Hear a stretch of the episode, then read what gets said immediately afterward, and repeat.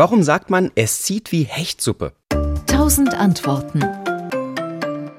Es zieht wie Hechtsuppe, das kennen wir alle und es gab eine gute Erklärung, es solle von hebräisch Hech Suppa kommen.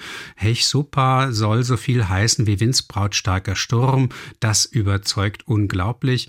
Der äh, Jedist Simon Weber hat mir dann aber gesagt, diese Form gibt es überhaupt nicht in keiner Variante und äh, insofern gibt es auch hier wieder eine Möglichkeit, lieber ins Deutsche zu gucken. Und da gab es traditionell scharf gesalzene und gepfefferte Fischsuppen, die mussten ziehen mit dem Fisch darin und anderen Gewürzen und so weiter, damit das Ganze einen guten, scharfen, klaren Geschmack bekam.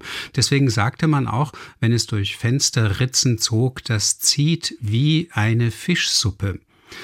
Das hat sich dann weiterentwickelt, so um 1800.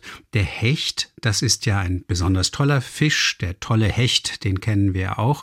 Insofern war dann es zieht wie Hechtsuppe statt es zieht wie Fischsuppe einfach eine verstärkende Variante und auch hier brauchen wir das Hebräische gar nicht. Es ist falsch.